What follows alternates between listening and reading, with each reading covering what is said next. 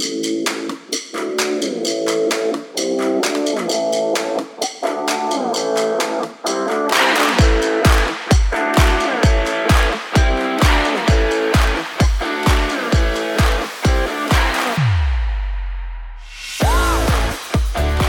everybody. This is Chris. Welcome to Collect Me. What's going on, big brother? Hey, everybody. Great to be back. Um, I know last week we missed. Uh, I believe you went on a camping trip. Yeah, um, we did take a few days off, or probably about a week off, to uh, kind of relax, you know, uh, catch our breath, and, and so on. Uh, I went on my annual guys fishing trip. Uh, one of my friends, right around that time in July, it's his birthday, and uh, we go on a guys trip where it's no wives, no kids, just a bunch of buddies who've known each other for a long time, and go out, spend three days out in the wilderness, like uh, a bunch of mountain men. You know, uh, cook food, catch fish, and, and have a good time. Well, we have a great show for you today. Uh, we have A Rod and J Lo. They use Viagra to buy the Mets. Uh, Mike Tyson's trying to make a comeback, What? and uh, Wayne and Wayne Gretzky is considered better than Michael Jordan according to Yahoo um, Sports. yeah.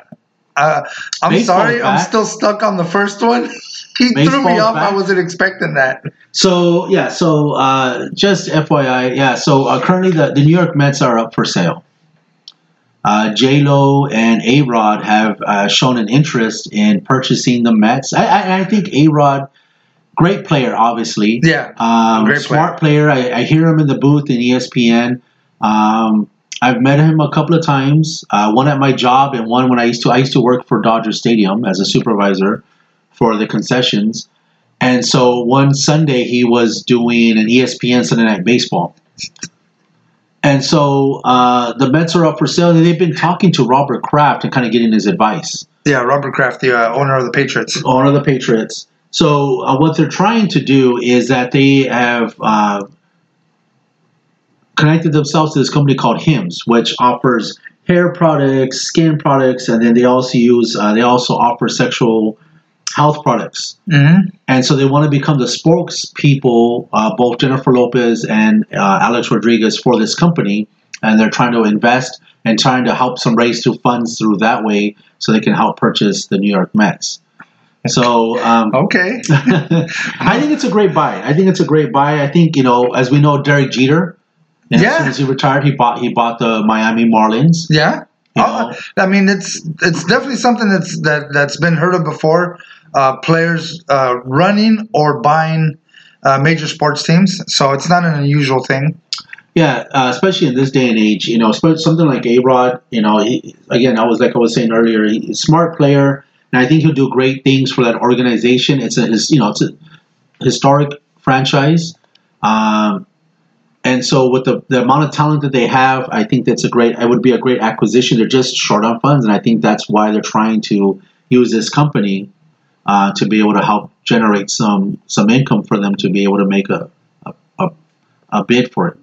You know what, man? If it works and it makes sense business wise, financially, um, J Lo obviously is very smart business wise. Um, I think she has like a clothing uh, brand of her own, Right. uh, perfume and, and whatnot. Yeah. Um, she's been she's been able to come very uh, become very successful not just with her music but in fashion. Uh, a Rod, of course, very talented baseball player. Even though he did have that little bit of a stint with the steroid issue that you know back in the days. Well, yeah, I mean, he admitted it, and, and I mean, you know, I don't think any player like us that are hardcore. You know, my brother and I are both Dodger fans. We're both Laker fans. Where we differ is that I'm a Dallas Cowboy fan. Yeah, unfortunately. Fan. Yeah, Uh, but, we've forgiven him for that already. but I think um, you know it wasn't an error where you know Kyle Ripken Jr. said, "Hey, had steroids been around, who knows? Maybe I could have taken it." Mm, absolutely, I, I remember that quote. Yeah, so you know, I think it was at a time where, and it wasn't illegal. Yeah, You know, it was more of on a moral basis that hey, you know what, we shouldn't be taking performance enhancing drugs, some type of stimulants that will help us to, you know, get an edge. But when you're at that level, being paid that much money, at one point, you know, A Rod was the highest paid payer, you know, by the Texas Rangers yeah, in baseball. You know, when he came over from Seattle. yeah, and you know, and, and getting back to the whole Mets thing, I mean, you kind of threw me off because my brother mentioned that he would be talking about that on the podcast, but he didn't get into specifics, and I hadn't heard already any stories about it at all. So when he throws out there, you know, they want to buy the Mets via Viagra, it just threw me off. You know what I mean? But you know what? More power to them, man. Like I said, whatever works financially. Um, the Mets, very storied franchise. Um, they haven't been around as long as teams like the Dodgers and the Yankees, but for the time that they have been around, they've had some of the best players. Um, they've had guys like Gary Carter, uh, uh, what's his name, uh, uh Hernandez. Uh, yeah, so that you know some of the I remember, you know remember they, they beat the Red Sox Mhm. in the 1986 World Series, the, the infamous uh, Mookie Wilson yeah, uh, you know, hit under Bill Buckner's legs, which will, you know, for those who uh, weren't around, uh, you know, for those who are, you know, we'll always remember that. yeah. Um, Billy Buckner. Billy Buckner, they also won. Remember, they won in the 1969 Oh, the amazing Mets. Mets. Yeah, the amazing Mets uh, with the, you know, with Nolan Ryan at that time, and so um, yeah, it's it's a great team. They've been around Yeah. for you know. Uh, I mean, if I remember the Mets at all, it's going to be uh, in that '88 playoff series when they played the Dodgers. Uh, the Dodgers having to beat the Mets to be able to make it to the World Series. yeah, so that was a great team. It was Dwight Gooden, remember Darryl Strawberry. I Darryl mean, Strawberry. you know, they had Gary Carter. Gary Uh, Carter. Yeah, that's that's what I was thinking of. Keith Hernandez. Uh, um, so you know what? It's not like they're buying into a team that's a startup or that um, nobody really you know is backing or thinks that they can do it. The Mets are definitely, like I said, a storied franchise. Um, and I think they can make it work. I think they're both very smart people, both very uh, business savvy.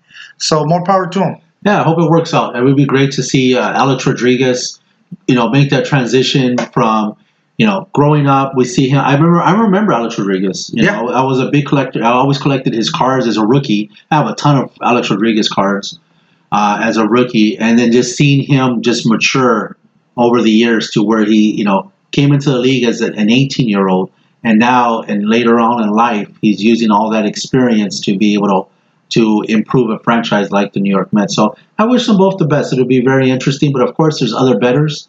You know, you know, buying a baseball team is not cheap. I, think, No. I think they need like a billion dollars or Oh, something yeah. of that nature to be able to purchase that. So I think that's why they're investing in this company, so that way can, it's a startup company, um, and they're hoping that the stock will help raise uh, enough uh, money Revenue. for them. Yeah, so they'll, they'll be able to purchase. So uh, Mike Tyson, uh, Roy Jones Jr., September 12th, the frontline battle. Can't wait. That's going to be exciting. Very excited about that. Uh, that's going to be very, very fun. Uh, Mike Tyson, who's 54, will be fighting Roy Jones Jr., who's 51.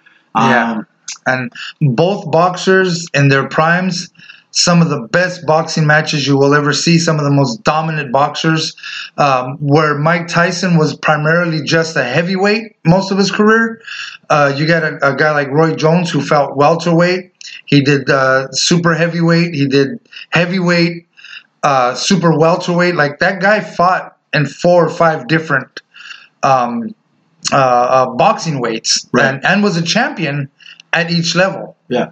Yeah, I mean, most people would consider Roy Jones Jr. pound for pound one of the greatest boxers of all time. Absolutely, I wouldn't doubt it, and, and he he absolutely deserves that title. Um, same thing with Mike Tyson. I know a lot of Mike uh, Mike Tyson fans and people who are big fans of Tyson. They give a lot of grief because Mike Tyson wasn't exactly known as the long-lasting uh, boxer when it came to his fights. He Well, he didn't need to with with his uppercut and his, I mean, I mean, just I mean that guy's power that's- was just disgusting.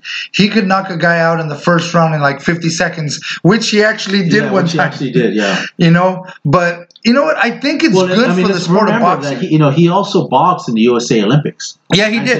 He actually did. Which- he which he, he boxed. Golden Gloves. Yeah. Um, but you know what? I think it's good for boxing. Uh, unfortunately, for boxing, ever since UFC, MMA, and and those types of uh, uh, fight and fighting has uh, premiered probably about a good 25 years ago, boxing has taken a real dive in viewership and in uh, uh, pay per view events. Um, it's you'll there's more chance of you watching a pay per view event that's an MMA fight or a UFC like number 300 or wherever they're at than a big time boxer uh, uh, out there like Canelo and guys like that. I don't think boxing has the same love and reputation it did from I would say the mid '90s and back. Um, well, I, I think well, like a lot of things, boxing was its own worst enemy. A lot of the promoters, you know, you it, it seemed like you know a lot of times, you know, when I would watch boxing or when I would talk about boxing with people, people just had this sense this sense of where it sold out and it was Yeah. already you know and it, it was fake or it was it was only so that we could promote the next fight and so Yeah. it, it just gained a really bad reputation it, it absolutely did. and so I think because of that, a lot of the people just kind of just steered away. Pay per view became very expensive. You know, we're talking 50, 60, 70 bucks for, uh, you know, pay per view fights. Um, you know, Up to just- a hundred if you're watching guys like uh, uh, Money Mayweather and guys like that. It was like a hundred dollars for a pay per view fight. Yeah, so I think so. Boxing became its own worst enemy, and so uh, I think over the course of those last twenty years, like you were saying, since the mid '90s, a lot of people have been turned off by that, and I think it's just lost it lost a lot of viewership and a lot of fans because of it. Yeah, absolutely. I mean, I know for myself, I grew up uh, being a boxing fan, uh, watching guys like uh, De La Hoya, Mike Tyson, Evander Holyfield, um, uh, what's his name uh, from Marco Antonio Barrera and, uh, and Miguel Angel, Erik Morales. You know, all those guys, watching all those guys and those battles that they would, you know, put themselves in uh, in the middle of the ring it made me such a huge boxing fan. I'm still a huge boxing fan. Mike Tyson is my favorite boxer of all time. So when I heard the announcement of Roy Jones and Mike Tyson wanting to do an exhibition fight, I believe it's going to be like eight rounds. Yeah, yeah, yeah. Uh, I thought that's probably one of the best things that boxing can promote when it comes to trying to bring themselves back into the sports limelight. Yeah, it'll be interesting. I mean, of course, it'll be you know, I think they're using heavier gloves.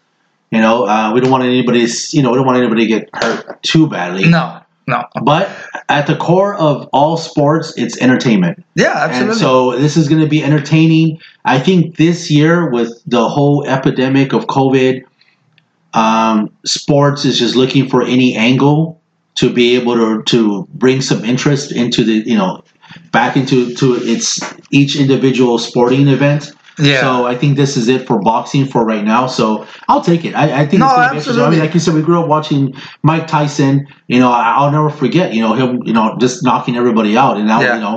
Um, so it'll it'll be a great event. yeah. So Wayne Gretzky, the greatest of all time, or not?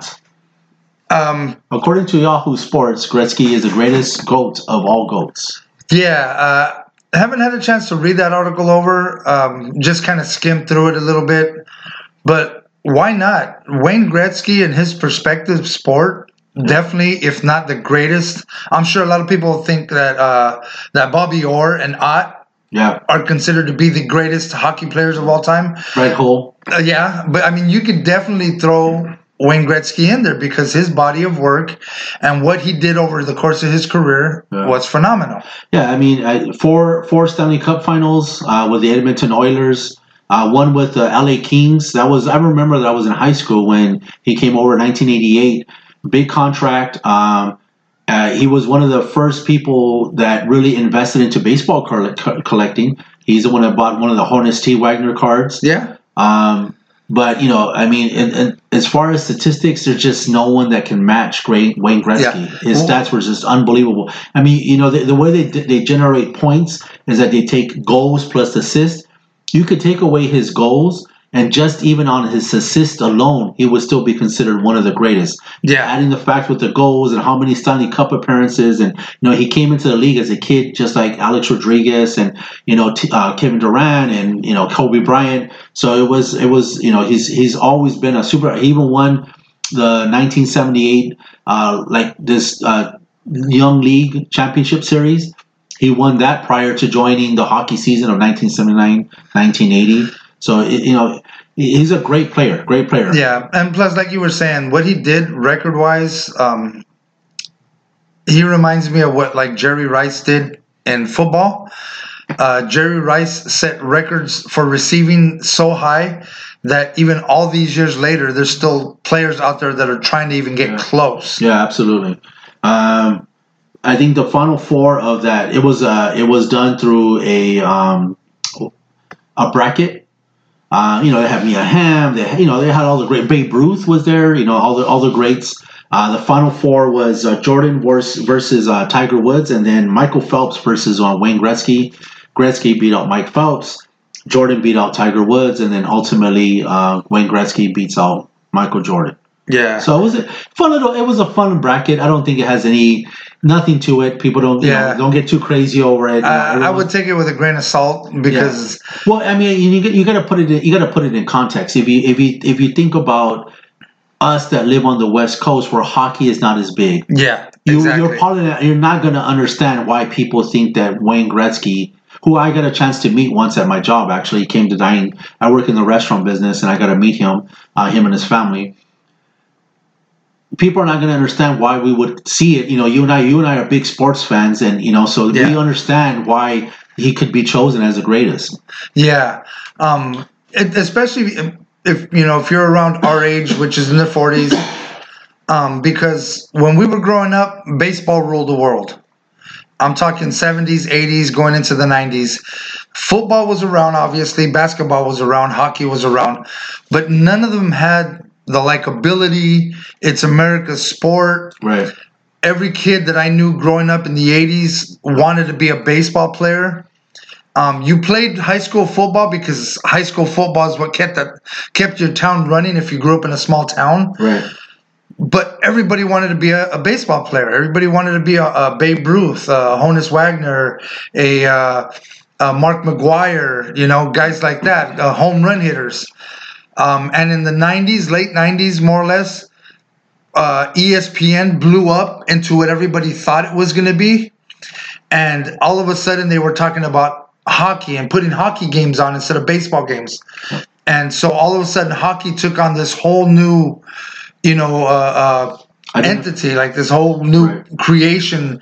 And I know now, like a guy, a lot of guys my age are into hockey, uh, and the younger generations, um, hockey is like this sport that they watch even over uh, baseball, football, and basketball.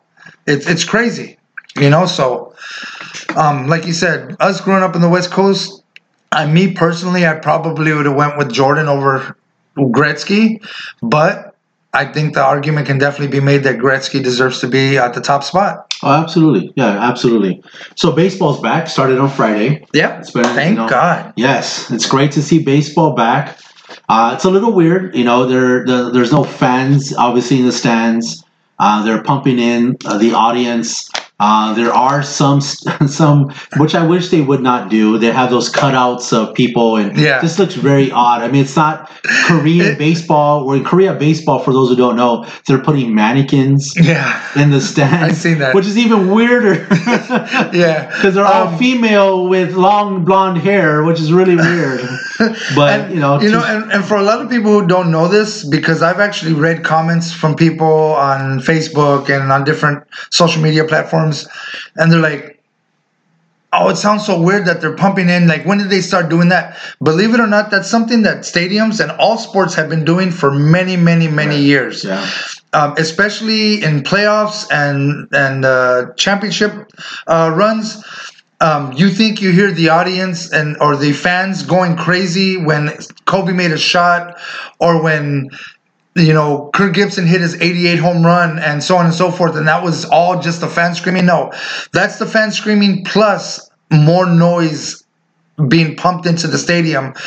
And it's kind of like a psyops thing where they kind of try to like psychologically psych the other team out by making it more over the top exciting for the team that's doing better. yeah. But it's great to have baseball back. Dodgers won their first uh, couple of games. Yes. Um, you know, which were, but like I said, me and my brother are both big Dodger fans. But it was great. Uh, you know, the Yankees beat the Washington Nationals. Yeah. Uh, that first uh, Thursday game. Uh, so it, it was great. Uh, was it Thursday or Friday? It was Thursday. It was Thursday. That's right. Uh, and that game unfortunately got ended due to rain, but because That's of the situation uh, where in the past they could have postponed that game till the rain either stopped or they could have made it a doubleheader on a future date um, because of COVID nineteen and the, and this and the shortened season.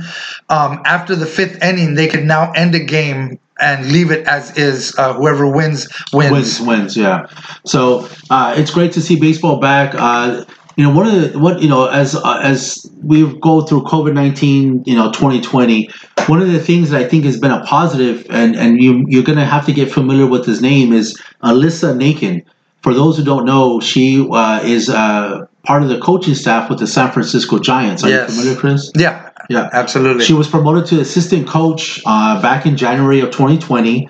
Uh, and then on July 20th, uh, about six days ago, about a week ago, uh, during an exhibition game, she became the first female coach to coach on the field, which I Yes. personally think is amazing.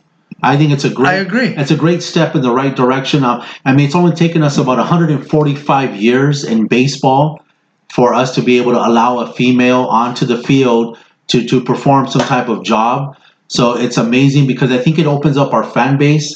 Uh, I have daughters. Uh, I've always wanted them to get involved in baseball, but they've always kind of see it as a boy sport. And now that we have a female, uh, you know, someone that they can look up to or they can recognize, I think it'll be great for, for fans and, and for organizations to begin opening the door for more female participation. Absolutely, I 150% agree on that. Um, I have a daughter as well, um, and I have two boys, and it's always been easy to pump my boys up into playing sports and you know and, and doing things like that.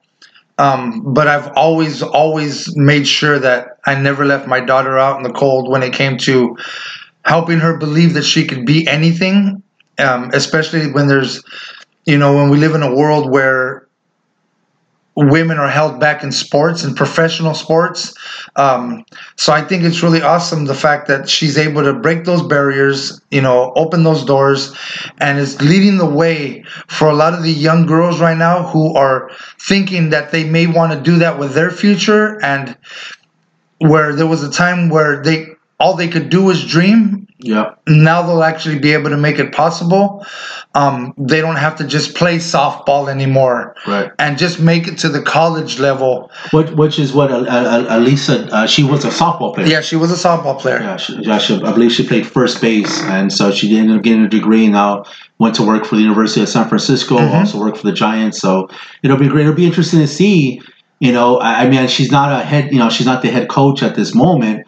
You know, uh, but it would be interesting to see if any baseball card companies are going to be featuring her on a card. I don't see why not, and and, and that would make a lot of sense.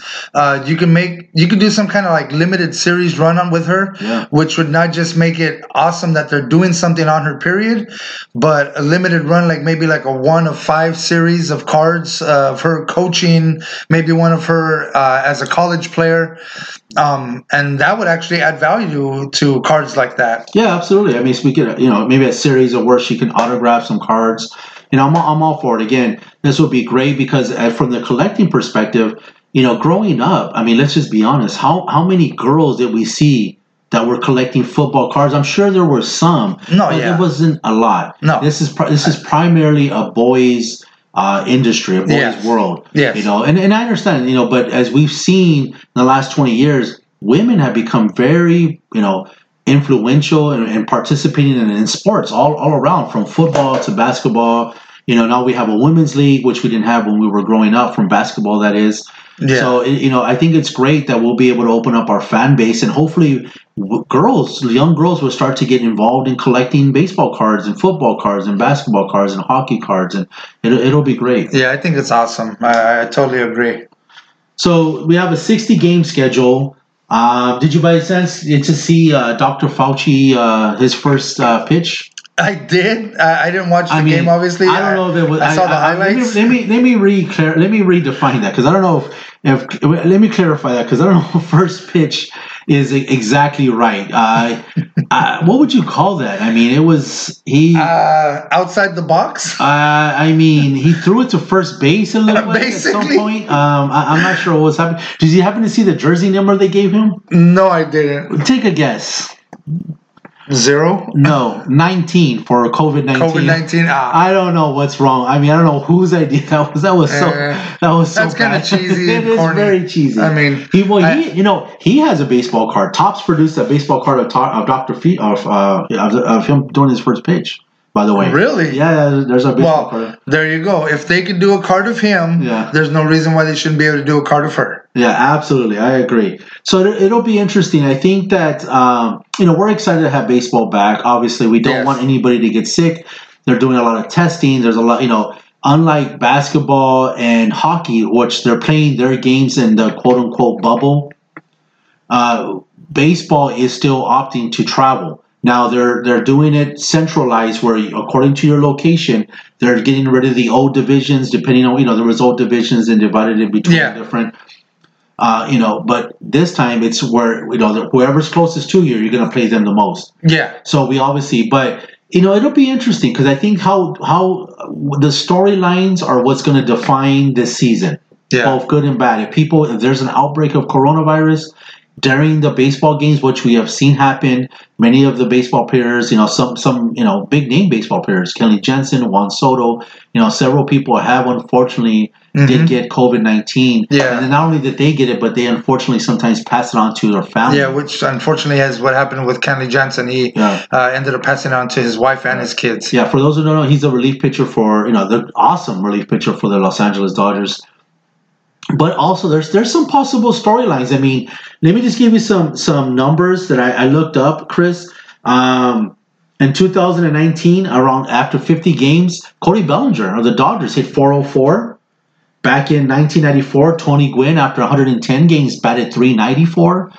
Um, George Brett in 1980, he batted 390. Chipper Jones in 2008, after 73 games, batted 400. So, do you think that after 60 games, we could see a four a 400 hitter, and would that be valid for the season? You know, all things considered.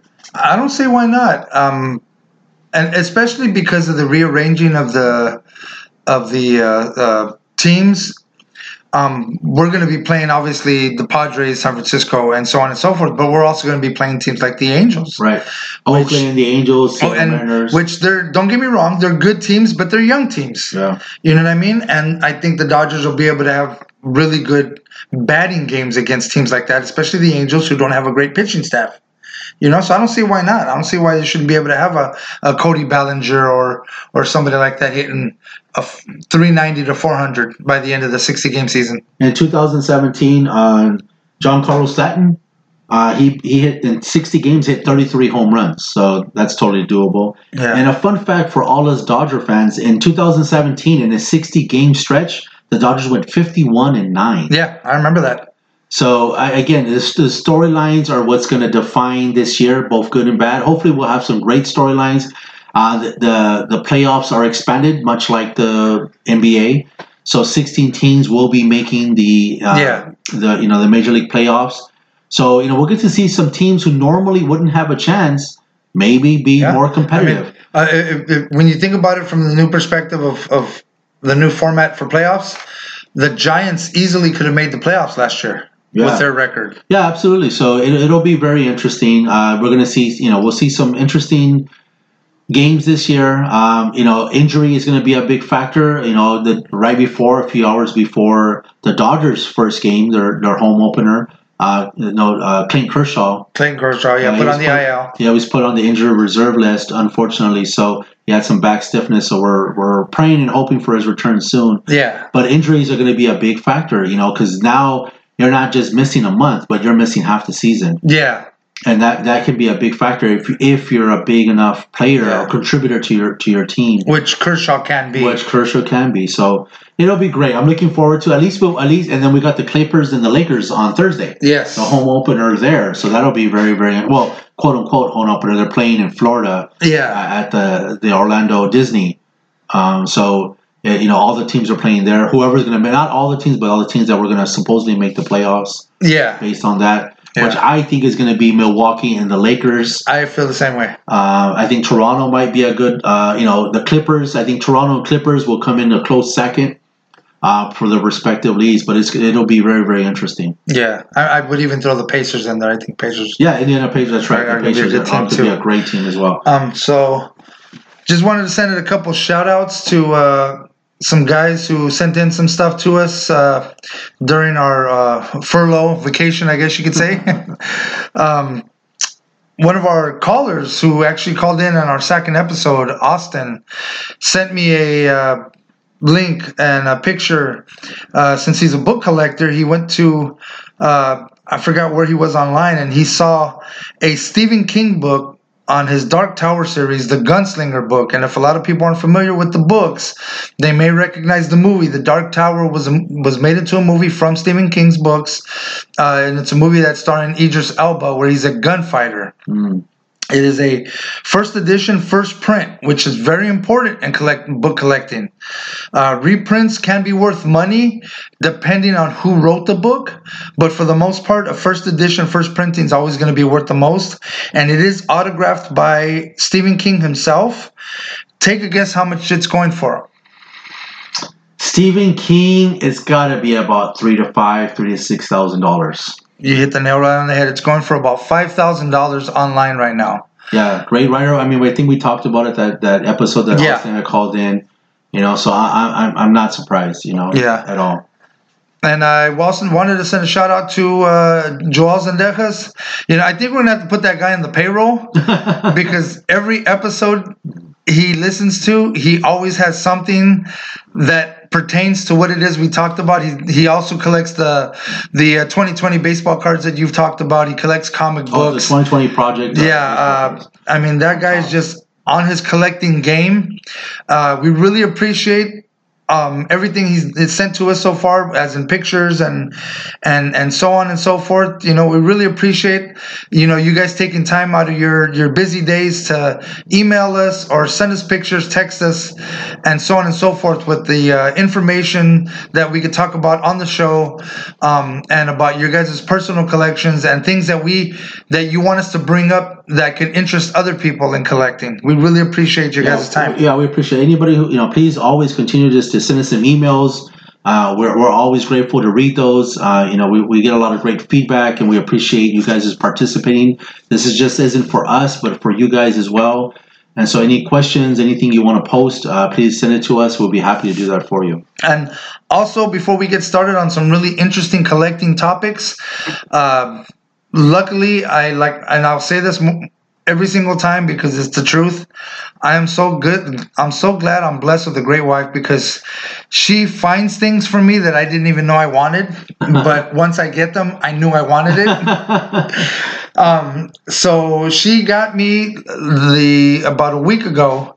I had some books come in. Uh, 1978 Star Wars number 10 really? with Han Solo and Chewbacca. yes, yeah. Um, in good condition. It's Han Solo and Chewbacca versus the Behemoth. Oh wow. Uh, she also got me a uh, another edition of the Punisher uh, War Journal, which in the Punisher world are very very highly collectible books. Um, some are way more elaborate depending on on who he's fighting against and so on and so forth. But this is uh, uh, the uh, Punisher War Journal number uh, 34 came out in 1991. Yeah, I remember that. Yeah. Uh, she got me a 1940s Carl Furillo reading rifle collectible baseball glove. An actual glove An used actual glove. Yeah. and and has his name imprinted in it. Uh, uh, I don't. I I'm not gonna lie to the fan base and say that I know he used it in a game or anything. It was probably in practice, or maybe he threw his, you know, the ball around with his kids or something using that glove. But it is an authentic glove, and it's a really cool piece of history. The way it's stitched. I, I was looking at it the other day, and man, it is just so weird how they stitch those gloves together.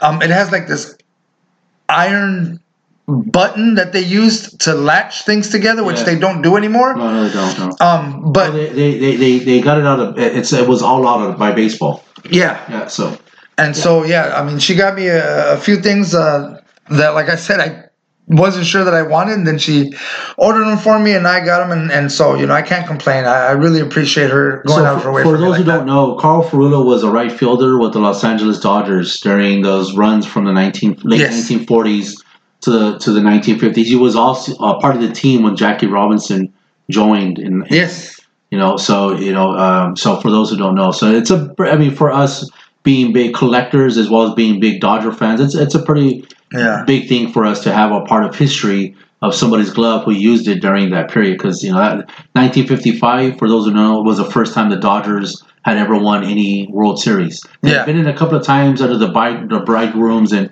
and the Robins when they were uh, back then when they used those names for Brooklyn. Yeah, before they became the Trolley Dodgers. Before they came, which was shortened to the draw, the Dodgers, and which we know them today. But yeah, so it, it, I mean, Carl Furillo, great right fielder. Yeah. you know, he, he batted 300. I think he won the title in 1953. Yeah. Um, so you know, it, it's it's awesome, And- Chris. I- And he went under a lot of names. A lot of people remember him as the uh, reading rifle, Right. but they called him the arm. Uh, he had a lot of different because he was he was such a great pitcher. Yeah. So he had all these different nicknames that people would call him, and, and so on and so forth. So yeah, now I'm I'm happy. I'm, I'm really I'm really excited about that glove. It also came with a collection of uh, 1988 uh, pins. Mhm. I don't know if you remember those. They're, they were like uh, they almost look like bottle caps, but they're like uh, uh, like aluminum pins uh, with baseball players on them. Uh, Yeah. and so I had Yeah. Everybody. those, have I- been issued for a while throughout the different years, but Yeah. obviously 88. But I got the 88, which I got a awesome. I got a Kirk Gibson. I got a Mark McGwire. Uh, I got Dwight Gooden, Darryl Strawberry. I mean, uh, Don Mattingly. Yeah. I mean, it's just an awesome collection those that, were that all the big along. names at that time. Oh yeah, I'm really really happy with that collection. It's about 30 pins of some really big name players, and and so uh, really appreciate it, wifey. and then you said you you you. Uh, uh, so tell me a little bit about the comic books, Chris. Alrighty, so uh, like I said, our our buddy Joel Zendejas, uh, first off, he sent my wife a uh, a uh, Project 2020 Ken Griffey card. Which Oh, yes. is an awesome card. Yeah. Uh, one of my wife's favorite players. Um, the, one thing you're going to learn about my wife over time in this podcast, my wife is a huge sports fan.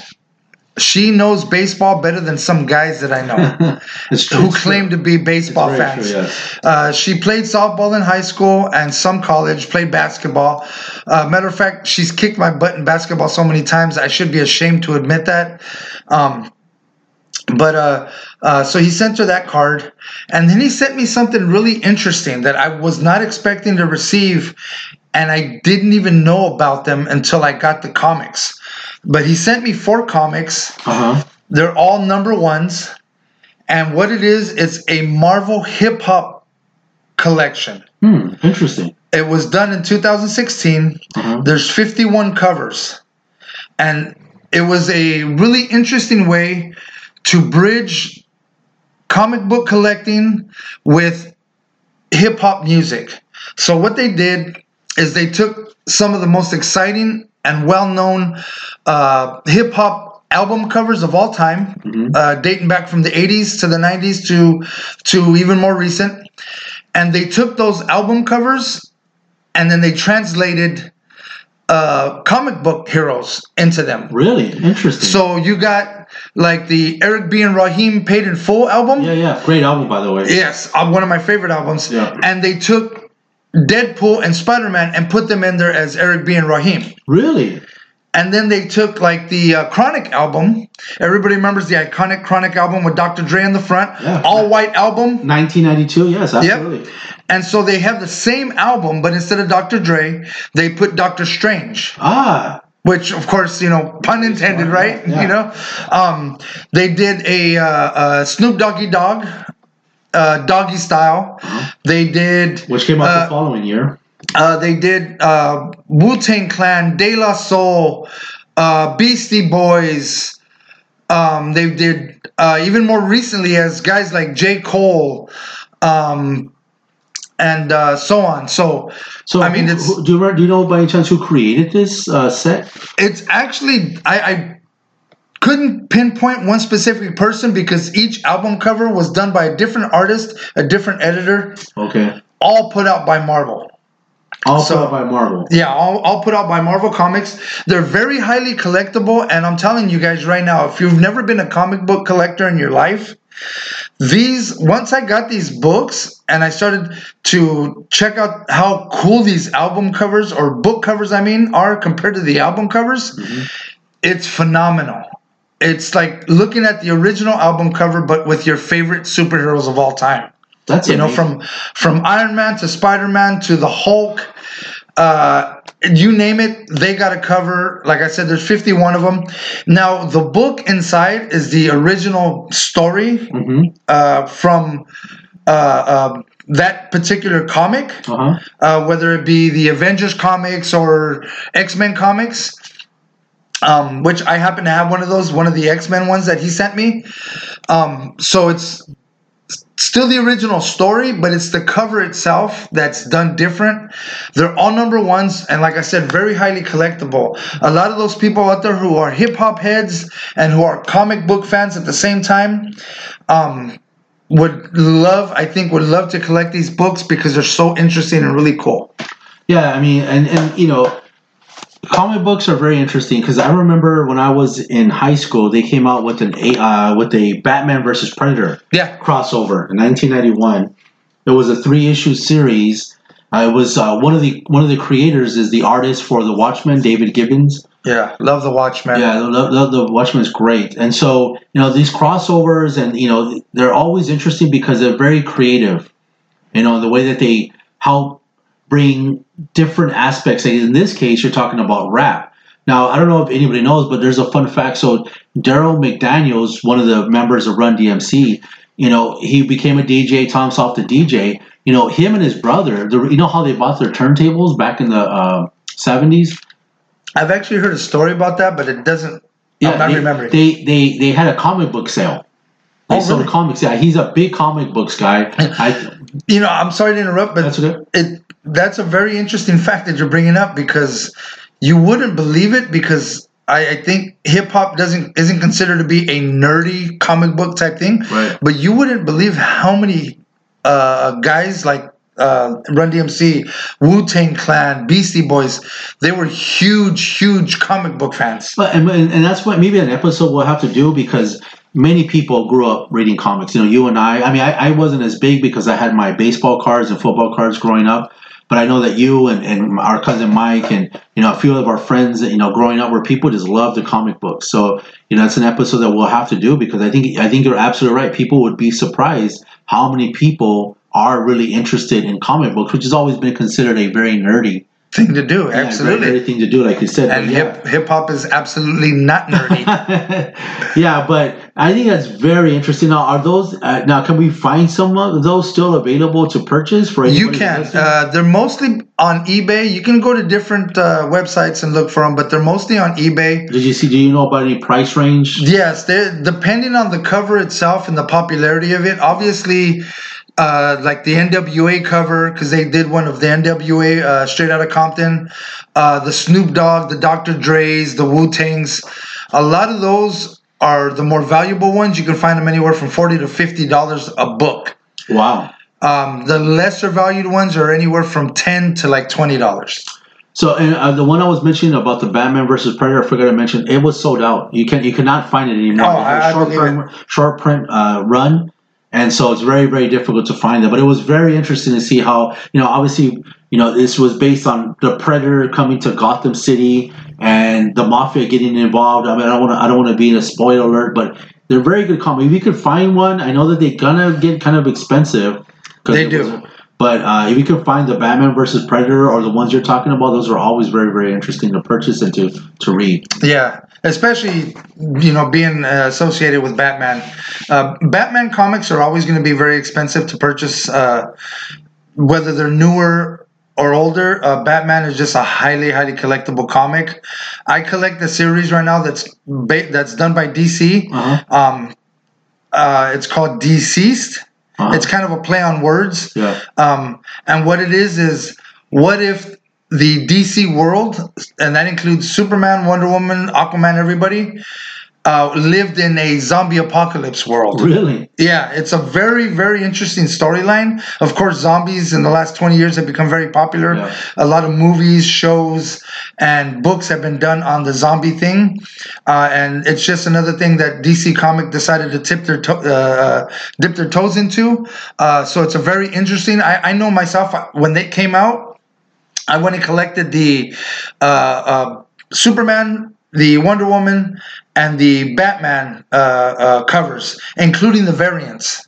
Um, because to me, being So- a comic book collector, so I gotta collect variants. So when you say variants, what can you explain to our the So- listeners what variants means? Variants are books, uh, covers of books that were not specifically designed to actually be issued to the comic book stores. Now, how it works is comic book stores order so many uh, uh, issues of comics. The distributor who works with Marvel, DC, Image, uh, Dark Horse, and all the different uh, comic book companies will send those out, and then they will send them different types of variant covers. So, for example, uh, for the DC one I'm talking about, they have the original one, which is Batman standing on top of a bunch of zombie corpses as he's fighting them off. And then they have the variant cover, which is Batman as a zombie. Now the story inside is still the same. The story inside is still the same, But the cover itself. but the covers are different. Okay. And so they do the different variants because it makes it more collectible. Um, but they only they're always limited runs. They're not. Uh, they don't make a lot of covers. They don't make a lot of issues um, So because of the fact that it's the same story inside. Right, that's gotta make them. I mean, the variants with the lower print runs, that's Yeah. gotta make them very valuable. and and that's one of the reasons why I collect. I love to collect variant covers uh, because of the fact that they're limited runs and you get your hands on them once they're out. Like the when you were talking about uh, the the Batman and Predator, Yeah. to be able to find it again, especially if it's a, it becomes an important book in their story. It's near next to impossible. You know what I mean? Um, it's the same thing. with so many comic, you know, because uh, uh, you know, what was the one with um, uh, he had his own show on AMC. Comic Oh, book- Kevin Smith. Kevin Smith. Yeah, thank you, comic book man. Yeah, comic book man. I book. love that show. That was a great show. That Um, was a great so show. it sucks that they took it off the air, but did, you know I whatever. know, but you know, it just it, it just he just showed how enormous the comic book fan base is. Oh, absolutely. And how dedicated they are to you know. I mean, we look at Comic Con, which was happening this week in virtual. Of course, there was no actual first time ever, but. Um, you know, Yeah. people are very dedicated and they're very committed, and then they just like baseball card collecting and football card and basketball collecting comic books. Those fans really like to go for the out of the way, never seen this Yes. before, very low run variant of some type of book, and they'll Yes. pay any It- price to get it. Oh, oh, I know myself, and oh man, I'm so, I'm so gonna get myself beat up when I get home because uh, my, my, I try not to tell my wife what I spend on comic books because you know how that goes. My wife wants to make sure money's being spent, you know, the right way. But uh, I actually went and spent like eighty dollars one time on Star Wars uh, comics that had been released in 2019 uh, for the Age of Rebellion. Uh, but the reason why I did is because they made what I consider to be some of the coolest Star Wars variant covers I've ever seen. They are actually the drawings, the sketch drawings that they originally did mm-hmm. of Luke, Han, Leia, Darth Vader, Yoda. A lot of these, yeah, what they sketched on the actual sketch pad that was eventually going to become the cover, actually all drawn out.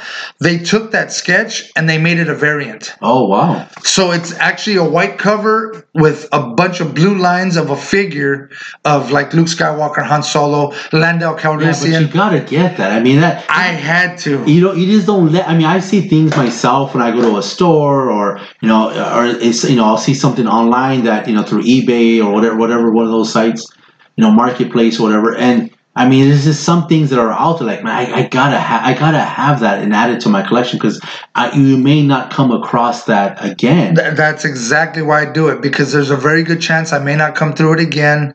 And to be able to find them online, even if you do, you're not going to pay for anything in a book like you would normally it's for a not. comic. You're Yeah. going to pay $40, $50, sometimes depending on the variant cover and how how special it is or how limited an edition it is, you could pay up to $100. Oh, absolutely. You know? absolutely. So, So It, it- you know, it's just it's one of those things where it eighty dollars sounds like a lot of money to spend on a comic book, but you know, in my eyes, to me, it was worth the investment.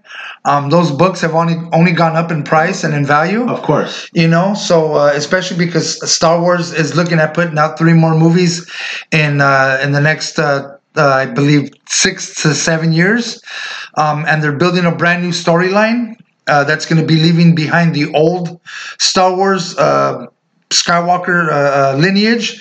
Um, so the fact that they're not going to be talking about the Skywalkers and a lot of the stuff that people know as Star Wars right now, and they're going to start pushing all kinds of brand new stuff, it only makes this stuff that we collect right now even more valuable and more important. Yeah, absolutely. I mean, you know, you never. I mean, you know, I I know we've talked a, a lot about this, but you know, this upper deck uh, exquisite ba- basketball card from LeBron James. You know, I mean, its first initial price that I saw about six, seven, seven years ago was about fifteen grand. It just recently sold for one point eight million dollars.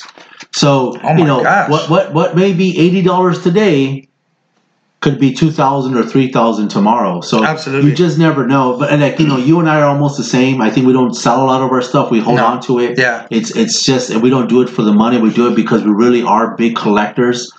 And so you know, it, it's it's always interesting to show people like when I come over. Oh, this is a bat I have. You know, from the 2017 World Series. This was Chris Taylor, and he autographed it for me. You know. Which I am so freaking jealous of. He has a Chris Taylor autographed bat from the World Series. That's, yeah. I mean, come on. Yeah, I I had a big meeting with my family when I got it, and I said, like, I have something to show you guys, and I pulled out the bat um, and showed everybody. Everybody just went crazy because we're all Dodger fans. So it's you know it's one of my most prized possession. But I would never sell that because not now knowing what we know about the the Astros cheating and things of that nature, this is now a part of history. Yeah, and it was a absolutely. ga- it's a game used bat that was used during the World Series with from Chris Taylor, who's still with the team, Yeah. the center fielder. Yep. Uh, great, you know, great, uh, you know, great outfielder. So, so and then you were mentioning some Back to the Future stuff. Actually, yeah. Uh, because you brought up uh, Comic Con and, and that they did a virtual thing this year, the first time I believe in like 50 years that they've had to cancel a show. Yeah, Um, and so they did the virtual thing. Um, and so what they were going to do is there's some new toys that were going to come out that they were going to premiere at that Comic Con. But because of the situation with COVID, they weren't able to do that. Um, so these toys ended up coming out eventually, and it's all based on Back to the Future. And if anybody remembers Back to the Future movies from the uh, uh, 80s and 90s, Yeah. with uh, Marty McFly played by uh, Michael J. Fox, Michael J. Fox and Doc Brown, Lloyd, Christopher and, Lloyd, Lea Thompson, and, and, and so on. Uh, some of the most popular movies of all time, and some people even dare to say that those are their favorite movies of all time. Uh, directed by Robert Zemeckis. Yeah. So uh, what they did is they put out these Funko Pop.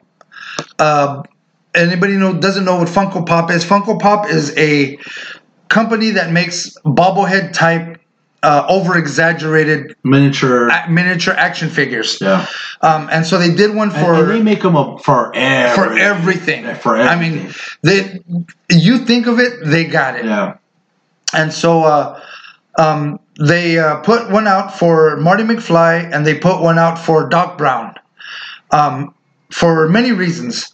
Number one, the studios are still fighting with Robert Zemeckis because they insist that they want a Back to the Future Part 4.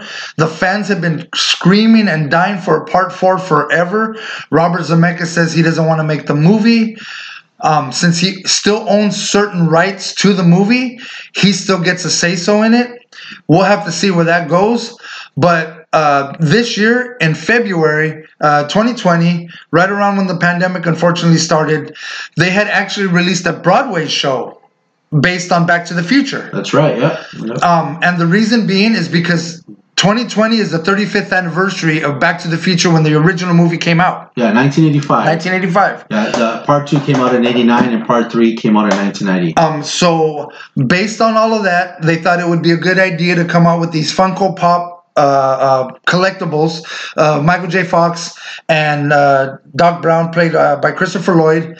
Um, and but it doesn't just stop there. You also got a company that's called Playmobil and a company called NECA Toys, and they did actual action figures. They put out a brand new DeLorean car that's battery operated. Really? Yeah, it's really cool. I checked it out online. Uh, on with not with every toy store online, but some toy stores online, you can see how uh, how they work. Uh-huh. Um, and they have like little trailers and videos and stuff. So I clicked on it, um, and it shows the little flux capacitor light turning on. Of course, how could you not? Yeah, I mean, if you're gonna have a uh, I mean- a DeLorean, it has to have a flux capacitor. I mean, uh, otherwise, what's the point? You know Right. what I mean? It's just a car. otherwise, it's just a car. It's just a DeLorean. Yeah, you know, which I would love to get into that story one day, John DeLorean. yeah, oh, that's a very interesting. that is an extremely interesting story. What that guy did Yeah. to create that car, Yeah. and how it unfortunately ended for him. yeah, it was a bad history. I mean, but we'll, we'll have to talk about it. We'll have to talk about it one Yeah, day. You're talking about one of the biggest uh, uh, car guys that GM ever had. You're Right. ta- this guy created the the Barracuda, Plymouth. I mean, he was just a huge name, and then he made the DeLorean. Tan tan tan. so, but yeah, I mean, if you're a toy collector uh, and you're a Back to the Future fan. And you like collecting things like that, I would recommend that you go after these toys because since they came out, they have only started to go up in price. Uh, the action figures, I believe, started at about twelve ninety nine. Uh-huh. I'm starting to see them online by outside sellers, you know, because that's what happens. People buy these toys at the price, Yeah. and then they want to sell them on their own. so they become like scalpers. They became basically they're scalpers online. It's like what StubHub and a lot of these companies do when they sell sports tickets. They buy them from the actual ticketer, and then they sell them at a Higher at a higher rate, a markup, uh, so that they can make a profit. So, um, but I would definitely recommend that you that you get them now if you're a toy collector and if you're into the Back to the Future stuff, um, because like I said, they started out at about twelve ninety nine, depending on the different pieces you were looking at. I think the DeLorean started off at like twenty four ninety nine, but last I checked, there's people selling them online. The DeLorean's going for about sixty dollars right now Okay. and the action figures themselves are going for about i believe like 22 to 25 dollars So Back to the Future fans, act now. I mean, this is how popular it was. I mean, it, the budget was for 19 million. They made almost 400 million dollars off the Yeah. original movie. Yeah. So I mean, it was you know it's, it's something that you and I it's one of our most beloved you know movies that came out and, and i love back to the future Of course. I mean, you know, and it's weird because that was the same year that The Goonies came out, Cocoon, uh, Rambo Part 2, and Rocky 4 came out in 1985. The Color Purple, uh, Spies Like Us. Remember Spies Like Spies Us? like us yeah dan Yeah. Aykroyd. Yeah, yeah, and Chevy Chase. That's Yeah. a great movie. Yeah. If you want, if you want a silly, good watch, watch them be like spies. It's it's absolutely hilarious. Yeah. Chevy Chase and Dan Aykroyd do a great movie. It's it's I think it is uh, one of the top ten movies of that year, 1985. That's all. I, I wouldn't doubt it Yeah. So, and just for the, for you baseball fans, for those who little fun tidbit, um, 1985 June 5th, uh, Chicago Cubs at uh, Atlanta Braves. That's what they believe the day of uh, Ferris Bueller's when he was, you know, he comes out in that baseball game. oh is that right Uh, 1985. Another great movie. Yeah, that's another great movie. Yeah, yeah. Well, that would come out a year later. So, but yeah, uh, and Back to the Future, a massive hit. So I can understand why people want a fourth. But you know, you gotta. What, what? Just speaking of Star Wars, you know, you got you got to do it right though. You know, it can be done. I think a lot of people, you know, the movies that came out, people do have their favorites. Um, obviously, nothing's gonna beat the original three yeah and specifically the original two. But you look at something like The Mandalorian, and that's super popular right now. It's one of my yeah favorite shows. yeah So if you're gonna do something like you know Back to the Future, you got to make sure that everything about it is right because if you Yeah. get it wrong, then it's just nothing but backlash Uh, absolutely uh, especially with stuff like star wars um, because it's so beloved. know, so- yeah, the, the so fan base is it, they love Star Wars so much. It's a part of their lives. They there's people who name their dogs and their kids after you know characters in, in the Star Wars universe. Right. Um, and so, like me personally, I'm interested right now because I know they're going to be coming out with the Obi Wan Kenobi storyline, Yeah. like they did the the Mandalorian. They're doing the Obi Wan uh, uh, Kenobi. Um, so yeah, if, if they do do a part four, if Robert Zemeckis finally agrees or decides to give up his rights for a certain amount of money, and they find somebody to do a part four of Back to the Future, they they got to do it right. It's it it to me, Back to the Future is in the same ballpark as Star Wars, as the Ghostbusters, as those movies that we don't just like the movies, we fell in love with the characters. Absolutely, and they, and they stand the test of time. I mean, my kids have seen them. and they love Back to the Future. They Yep. love the Goonies. You know, they, they Yeah. those are great because those are great family movies. Yeah. with a good you know a good message. You know, you know, there's there's a little bit of action, there's a little bit of comedy, so they stand Yeah. the test of time. And and another thing, not a reboot, a continuance, please. If they do do it, make it a continuance. The reboots never seem to work.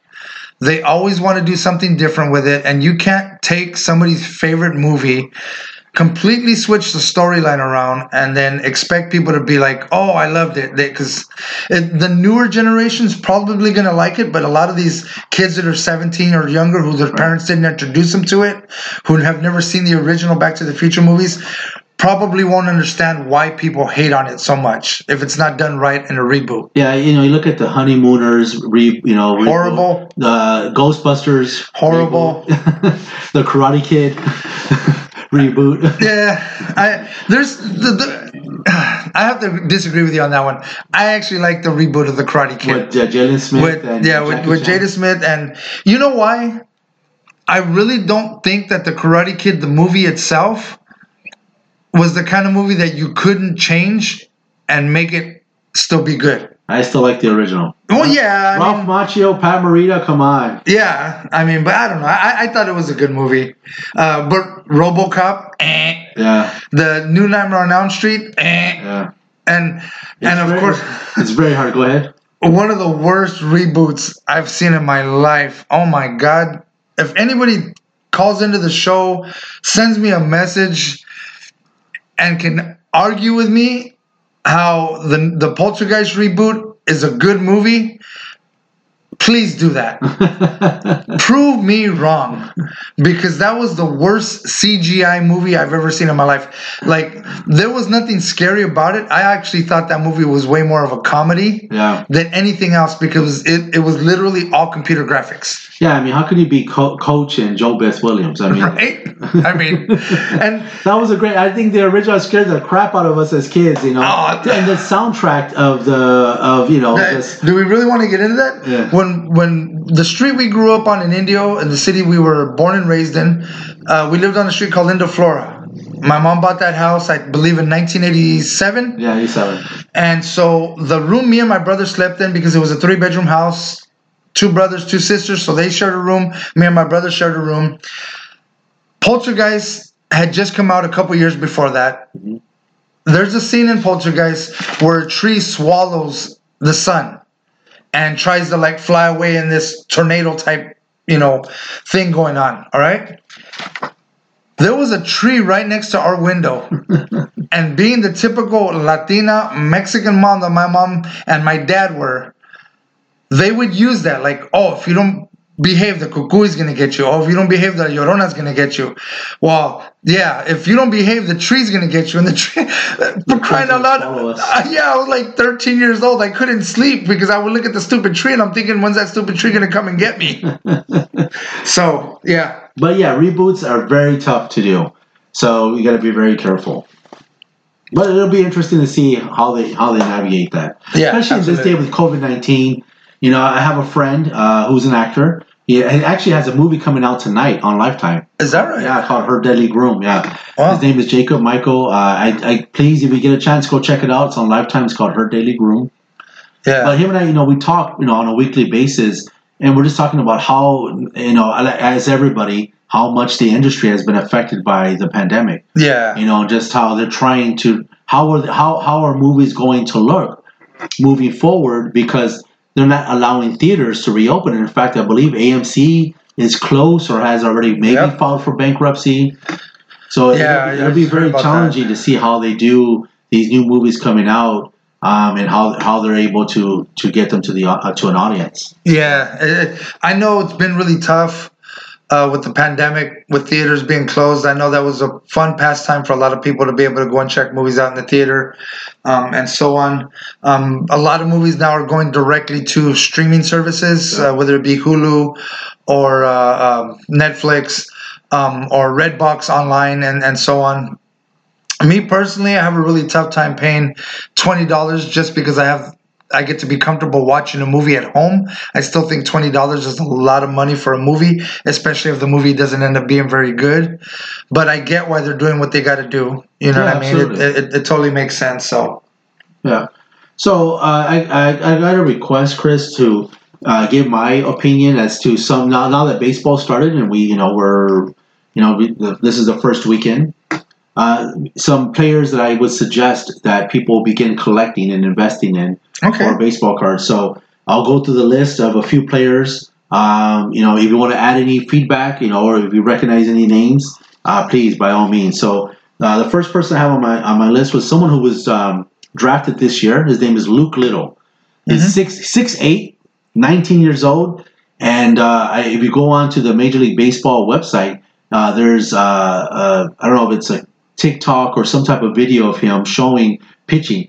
He's throwing as, as high as 105 miles an hour. wow, So, you know, he's a hot commodity. I would strongly, you know, as soon as you start to see his name pop up, I'm sure he's going to go through a minor league system for the next couple of years. yeah, but man, one hundred and five, Yeah. And I remember Randy Johnson was 6'10.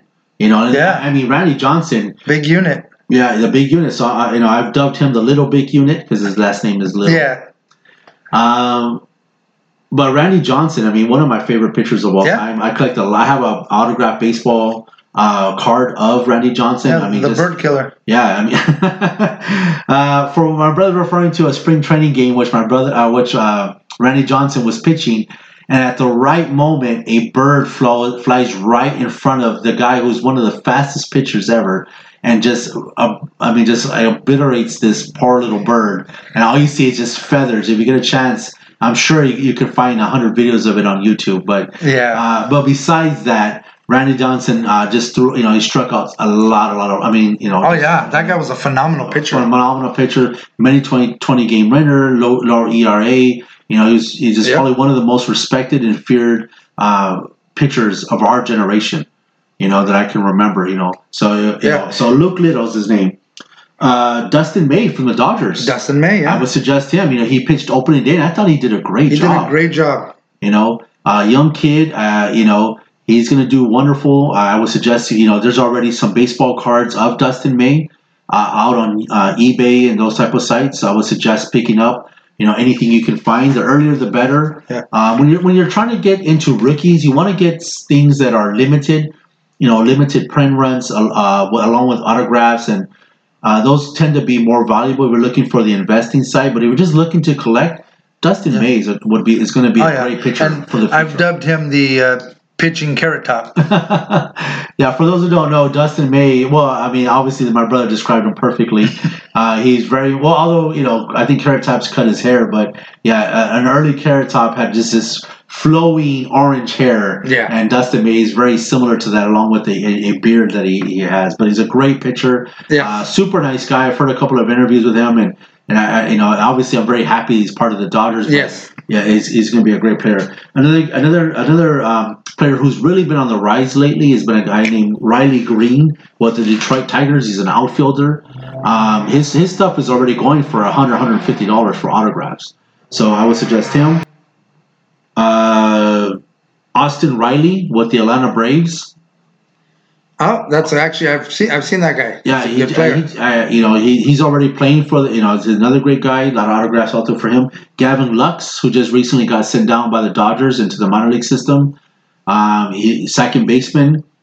Uh, and then here's another one, Chris.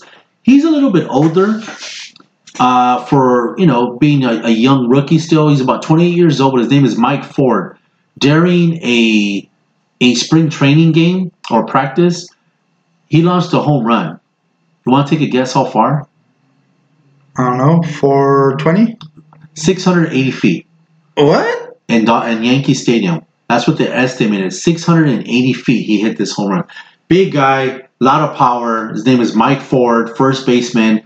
Strongly encourage you to get some. Would that be a record? Because uh, that's yeah, it's got to be up there. I mean, you know, I, although I've seen, know, I remember, I think it was Alan Trammell who once, or well, actually, no, I think it was Kirk Gibson who hit a home run out of uh, Tiger Stadium. Uh, you know, that was a long home run.